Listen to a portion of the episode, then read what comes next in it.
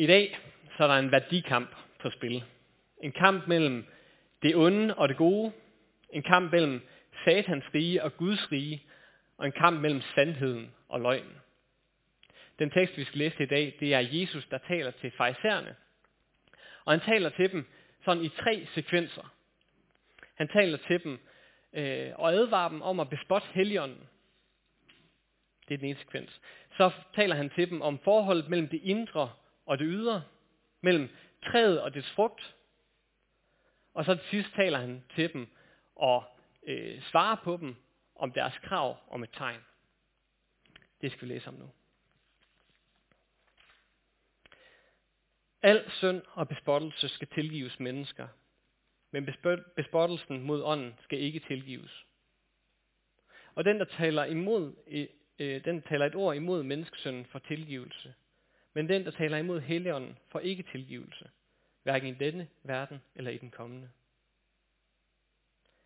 Tag et træ. Enten er det godt, og så er dets frugt også god, eller så er det dårligt, og så er dets frugt også dårlig. For et træ kendes på frugten. Øjleyngel. Hvordan skulle I, som er onde, kunne sige noget godt? For hvad hjertet er fuldt af, løber munden over med. Et godt menneske tager gode ting frem af sit gode forråd, og et ondt menneske tager onde ting frem af sit onde forråd. Men jeg siger jer, på dommens dag skal mennesker aflægge regnskab for et hvert tomt ord, de har talt. På dine ord skal du frikendes, og på dine ord skal du fordømmes. Da sagde nogen af de skriftkloge og fejserne til ham, Mester, vi vil se dig gøre et tegn. Men han svarede dem, en ond og utro slægt kræver tegn, men den skal ikke få andet tegn end profeten Jonas' tegn. For som Jonas var i buen på havdyret i tre dage og tre nætter, sådan skal menneskesønnen være i jordens skød i tre dage og tre nætter. Mænd fra Nineve skal opstå ved dommen sammen med denne slægt og fordømme den, for de omvendte sig ved Jonas prædiken. Og se, her er mere end Jonas. Og sydens dronning, som skal opstå ved dommen sammen med denne slægt og fordømme den, for hun kom fra jordens fjerneste egne for at lytte til Salomos visdom. Og se, her er mere end Salomo.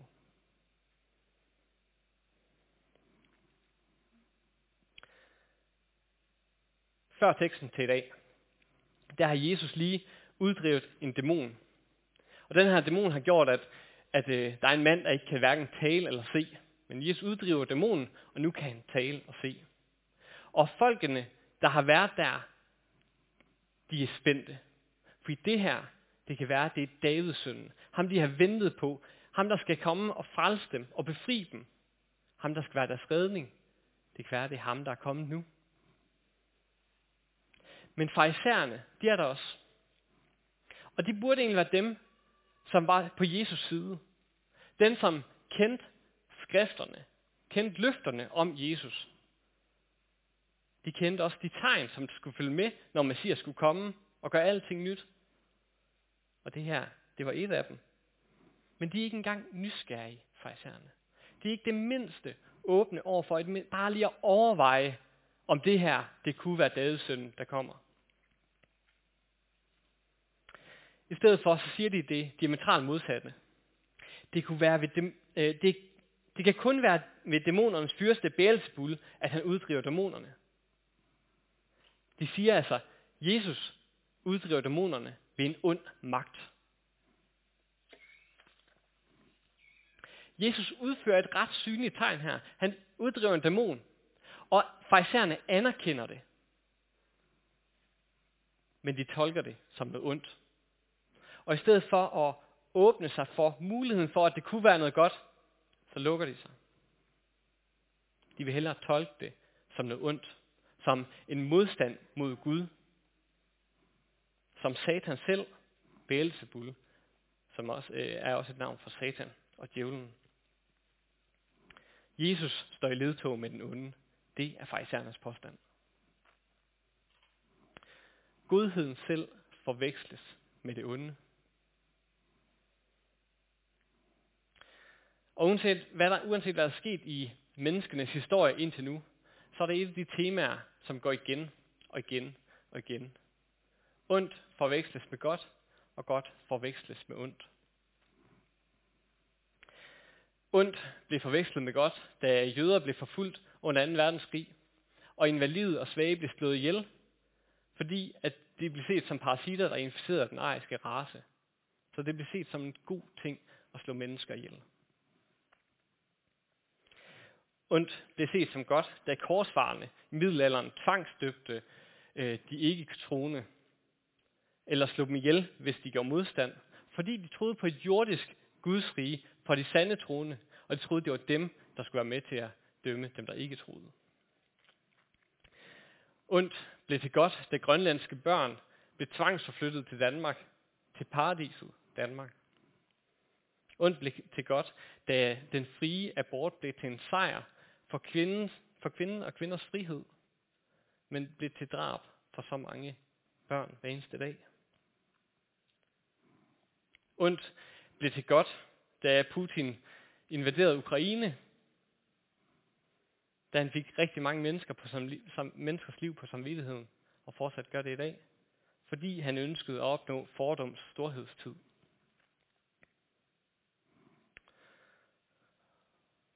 Og det er jo noget af det, der også sker i dag. Putin, der har inviteret Ukraine. Og der sker også mange andre ting i dag. For eksempel øh, radikaliserede muslimer, når de begår terror, gør ondt mod andre, så gør de det i Guds navn, fordi de, de tror, det er Guds vilje. De tror, det er Guds gode vilje. Eller når kristne eller minoritetsflygtninge flygtninge, de bliver hjemsendt til, til deres eget land, med risiko for at blive slået ihjel eller sendt i fængsel. Øh, bare for at øh, øh, bare for at vi skal undgå en overflod af flygtninge her i Danmark. Det er også en måde at forveksle ondt med godt. Og det går begge veje. Ondt bliver forvekslet med godt, men godt bliver også forvekslet med ondt. Noget, der både har fascineret mig og øh, skræmt mig en lille smule øh, under coronapandemien, det var øh, alle de konspirationsteorier, øh, teo- konspirationsteorier, der lige pludselig bare voksede eksplosivt.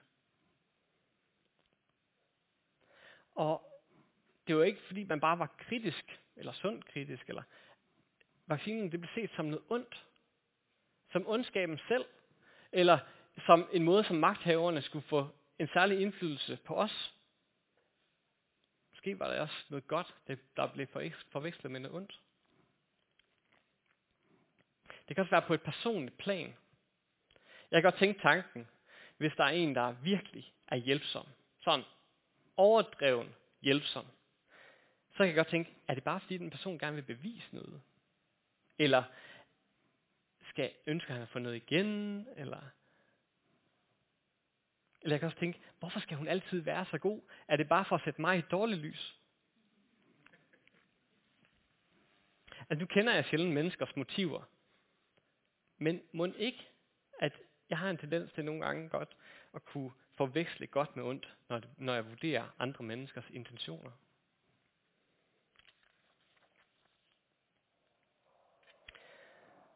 Al synd og bespottelse skal tilgives mennesker, men bespottelsen mod ånden skal ikke tilgives, siger Jesus i dag. Jeg forestiller mig Jesus stå der over for farisæerne, over for dem, som sværter hans navn til, over for øh, over for dem, som virkelig er imod ham, taler dårligt om ham, og som endda ønsker, at han skal slås ihjel. Til dem siger Jesus med den største alvor, I kan blive tilgivet for det hele. Selv alt det, I siger mod mig i dag, det kan I tilgives for. Men hvis I bliver ved med at insistere på at kalde godt for ondt, og holder fast i det, så er der altså ikke tilgivelse at finde. Hvis I aldrig overvejer, om I er på den forkerte side af slagmarken, så er der altså ikke noget håb. Så er I, stået, så er I skåret jer fra den gode kilde, fra det gode træ. Bespottelsen af ånden, det er noget, der sker, når menneskets hjerte bliver forhærdet. Det bliver lukket indenfra. Døren lukkes indenfra. Advarslen om bespottelsen af Helligånden, det er ikke et ord til den, som er nysgerrig på Jesus. Den, der er åben over for ham. Den, der ønsker at lade sig forme af ham. eller bare ønsker at lære ham lidt at kende. Det er ikke et alvorsord til den, som kender mørket hos sig selv og tynges af synden. For alt det, det vidner om, at ånden er på spil i det menneskets hjerte. Ordet til det menneske, det er, al synd og bespottelse er der tilgivet. Men ordet om bespottelsen af heligånden, det er et ord til den forstokkede, til det arrogante hjerte.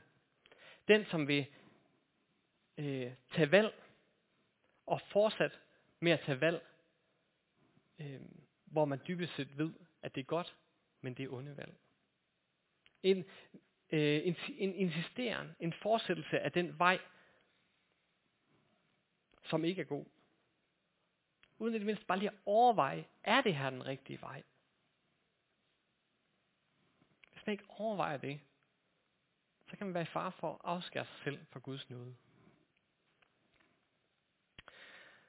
Psykologen Dr. Erik Fromm, som gennemlevede begge verdenskrige og efterfølgelsen, efterfølgelse, efterfølgende, øh, lavet en undersøgelse af nazisten.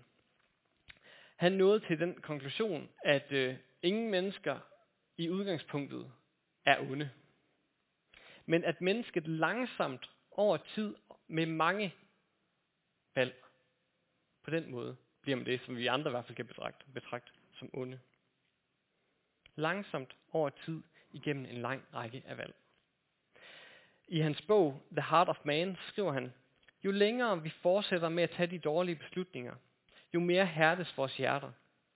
Jo oftere vi tager den rigtige beslutning, jo mere blødgøres vores hjerter. Eller måske bedre, det vækkes til live. De valg, vi tager, definerer os. De ord, vi siger, det fortæller noget om, hvem vi er og hvad vi drives af. Og det er derfor, Jesus han advarer farisæerne. Med deres ord om, at Jesus er ledtog med Satan, med den onde selv, så afslører de, hvad deres hjerter er fyldt af. At de drives mod mørket. Et valg ad gangen. Et ord ad gangen. Og det er faren ved at være et menneske. At man kan fare så uendelig vildt.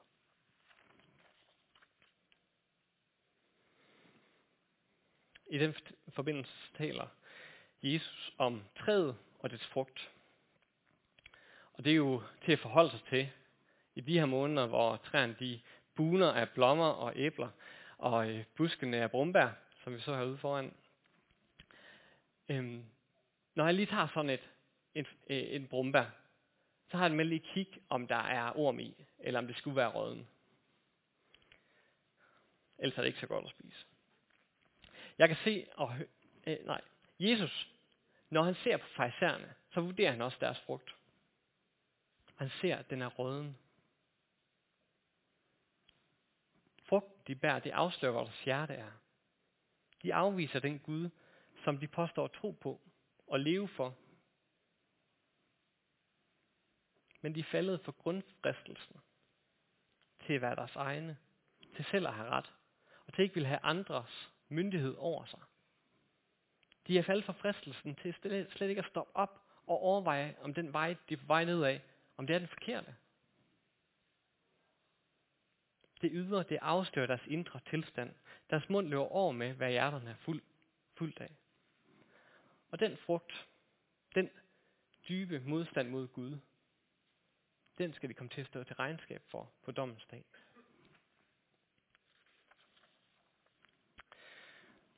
Jeg snakkede med en af mine venner, som er psykolog den anden dag, og øh, vi snakkede om det her emne, og øh, hun fortalte om, at man efter 2. verdenskrig, fordi man, at det var så ubegribeligt, at så mange mennesker kunne påføre så mange andre mennesker så meget ondt, så har man lavet en række undersøgelser sådan, øh, om gruppedynamikker.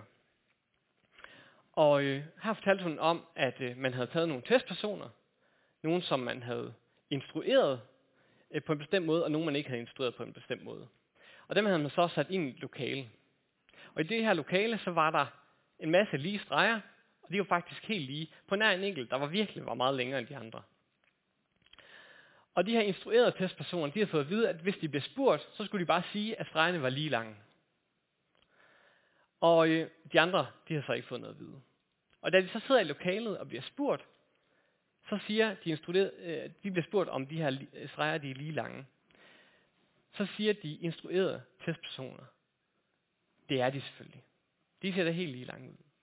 Og det gør faktisk, at de andre testpersoner, de tænker, jamen, jamen er det bare mig, der tager fejl? Eller er den der? Og det gjorde faktisk, at de blev oprigtigt i tvivl om, de her streger, de var, streger, de var lige lange. Og det gjorde, at de endda endte med at give de andre ret. Jamen, de er lige lange. For de vil jo ikke være udenfor, eller de vil jo ikke være så sikre på sig selv. Farisæerne, de var lederne af samfundet. Folk så op til dem og lyttede til deres ord. Så når Jesus siger, at de skal stå til regnskab for et hvert tomt ord, de siger, så er det fordi, de har et helt særligt ansvar, som de ledere de er. De eh, kan lede mennesker til stor fortvivlelse eller stor glæde. De kan lede dem til den rådne sump eller til det levende vand. De kan hjælpe dem med at skælne de her streger fra hinanden, om der er nogen, der er lige lange eller korte, eller hvad der er godt og ondt. Eller de kan gå foran i slet ikke og vil erkende sandheden. Og det er derfor, han taler netop med så stor skarphed lige til farisæerne, fordi de var ledere. Og hvis man er en stærk leder og samler folk omkring sig, så sker der noget gruppedynamisk, der gør, at individets identitet, det faktisk bliver indskrænket en lille smule. Og jeg ved, vi kender det måske ikke også fra os selv, det der med at være en del af en gruppe, og så siger vi, nu gør vi det, og så alt, nå, ja, jamen, det gør vi så, fordi det gør alle de andre. Altså, man, man, man bliver simpelthen mindre selvstændig, når man er en del af en større gruppe. Og der betyder det noget at være en stærk leder, og vide, at man har et ansvar som en stærk leder. Jo mere vi leder, jo flere vi leder, det større ansvar har vi for at tale sandt og godt.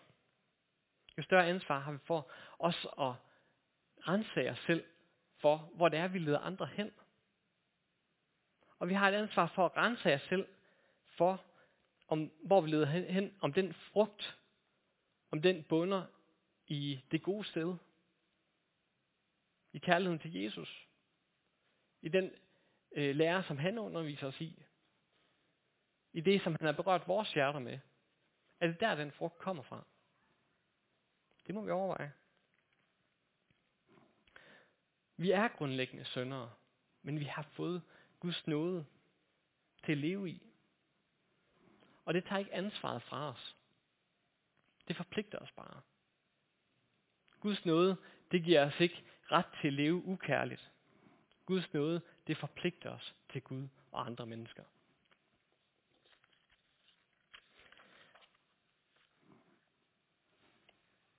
Der er beslutninger i mit liv, der har været større end andre. At flytte til Kolding, det var egentlig større. At blive gift med min kone, det var egentlig større. Eller få et barn. Og så er der de små beslutninger. Hvad skal jeg have til aftensmad i aften? Når skal jeg stå op om morgenen? Hvem skal jeg være sammen med i dag? Erik Fromm, som jeg nævnte før, han skriver senere i sin bog, de fleste mennesker fejler i kunsten i at leve, fordi de ikke vågner op og er klar over, når de står ved en skillevej og bliver nødt til at vælge. Farisæerne, de stod den her dag over for en skillevej. De har set Jesus, de har set det gode, han havde gjort. Og de står nu over for, skal de holde fast i deres egen opvisning, deres egen tanker om, at det her det ikke er fra Gud, eller vil de åbne sig for ham? Vil de overveje det mindste, om det her det er himlens lys, der er kommet til jorden? Om det er den ventede Messias? Men de ser desværre ud til at fortsætte af den onde vej. De kræver tegn. Og det er selvom de lige har set en dæmon besat blive sat fri. Jamen, hvad, hvad mere kan de forlange? Altså ild fra himlen? Jesus fortæller om Jonas i Nineve, som talte til et gudløst folk. Og hans ord, hans tale, det fik dem til at omvende sig. Og han taler om dronningen af Saba, som kom langvejs fra for at høre om Salomo og hans visdom. Og det var bare fordi, hun havde hørt rygter om Salmos visdom. Hun kom til Salmo og lyttede. Så hvad skal der til for, at fejserne lytter? De møder Jesus, som er større end profeten Jonas. De møder øh, Jesus, som er større end kongen Salomo. De møder Gud selv, der står foran dem. Kan det ikke få dem til at lytte? Det er værd at overveje, om der er nogen af os, der står over for en skillevej. Og det må vi overveje. Os, der også kender til Jonas-tegnet, som Jesus har nævner, som må have været lidt kryptisk for farisæerne.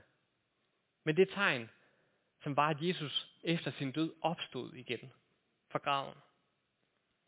Og vi kender til det.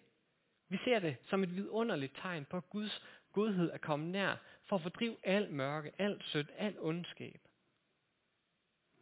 Det er opstandelsestegnet, Jonas-tegnet. Og os, der kender til det tegn, vi må overveje, står vi ved en skillevej? Eller er vi begyndt at gå ned af en forkert vej? Et valg ad gangen. Det må vi overveje, når vi møder Jesu ord i dag. Jesus siger, der er tilgivelse for al synd.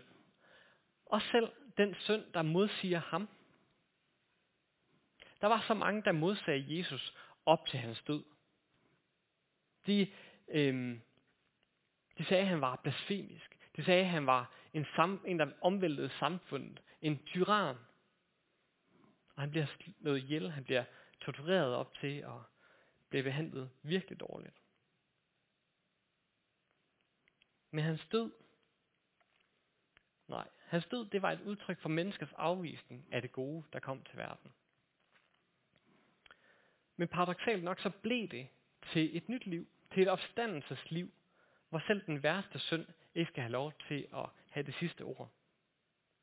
Hans død, det var den største afvisning af Gud, som man kan forestille sig. Men det blev en udstillelse af syndens konsekvens. Det blev en betaling for det menneske, der indser sin synd. Det bliver et regnskab, der ikke mere er i minus. Den tilgivelse, som Jesus vandt ved at dø på korset, den var overvældende uden sammenligning. Tænk, at, den, der selv, at selv den, der modsiger ham, som er ophav til alt liv, vil slå et andet menneske ihjel. Det menneske kan få tilgivelse. Eller det menneske, som taler imod sandheden og livet, ved at gå og fortælle løgne, det menneske er der tilgivelse for. Eller det menneske, der taler imod den svages beskytter ved at begå seksuelle krænkelser overfor de svage. Det menneske er der tilgivelse for. Så radikalt er det. Det eneste, der ikke er tilgivelse for, det er den, der står på dommens dag og holder fast i sin egen vilje. Og i sin egen misforståelse af, hvad der er godt og ondt, når Gud fortæller, hvad der er godt og ondt. Det er den, der ikke angrer. Den, der ikke giver Gud ret. Den, ikke, der, den, der ikke ser hen mod Jesus, som har taget al verdens synd.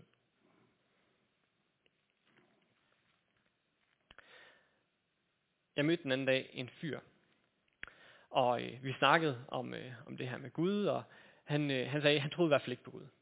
Så spurgte jeg, hvad, har du oplevet noget med Gud? Eller? Ej, man sagde, at han havde faktisk oplevet en ret vild ting, og det var, at der havde været sådan et, et glas, der havde stået på et bord, og så mens han bare havde siddet i sofaen, så var det simpelthen bare fløjtet ned på gulvet.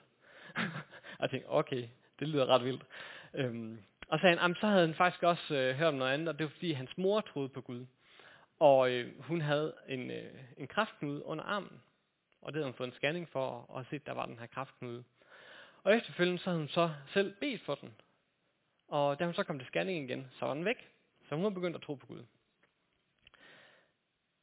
Men han sagde, det fik i hvert fald ikke ham til at tro på Gud. Nu har jeg stadig håb for den her fyr. Jeg har virkelig stort håb for ham.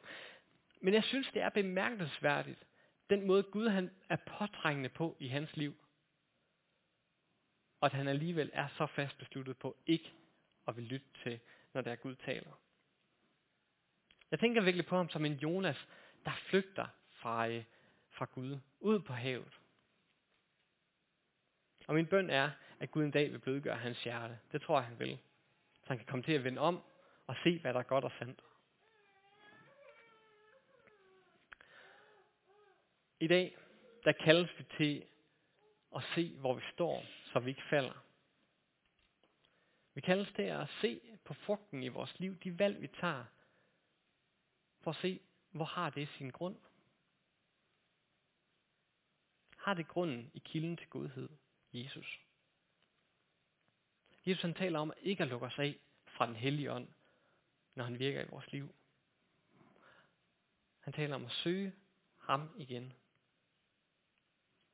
Og det må vi gøre. Vi må søge ham, som er kilden til godhed. Ham, som frugten i vores liv afhænger af. Og her står han i dag. Han står i dag foran os. Med navlemærkerne i hænderne. Endnu en gang inviterende, opmuntrende, elskende. Så lad os vende, til ham, vende os til ham, og lad os søge ham, som alt godt kommer fra. Og ham, som fortjener vores tak for alt det, han har givet os. Vi vender os mod ham, som er kilden til godhed. Skal vi rejse os op og bede sammen?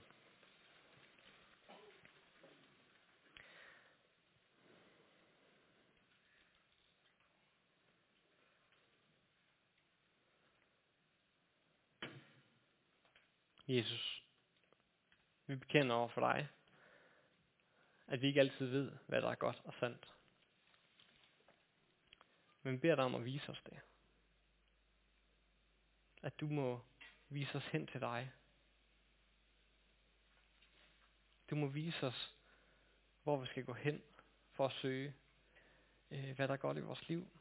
Og lad os fylde af det. Vil du hjælpe os med de valg, vi tager? Hvad skridt vi går?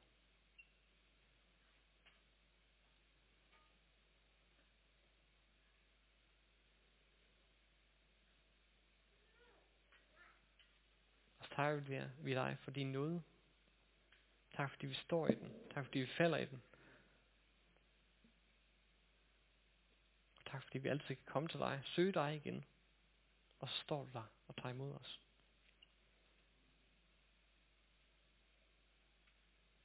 Vi ophøjer dig. Vi priser dit hellige navn. Amen. Nu er og øh, resten af gudstjenesten, så vil der være mulighed for at blive bedt for herinde i hjørnet af Karsten og Linda. Så det er velkommen til.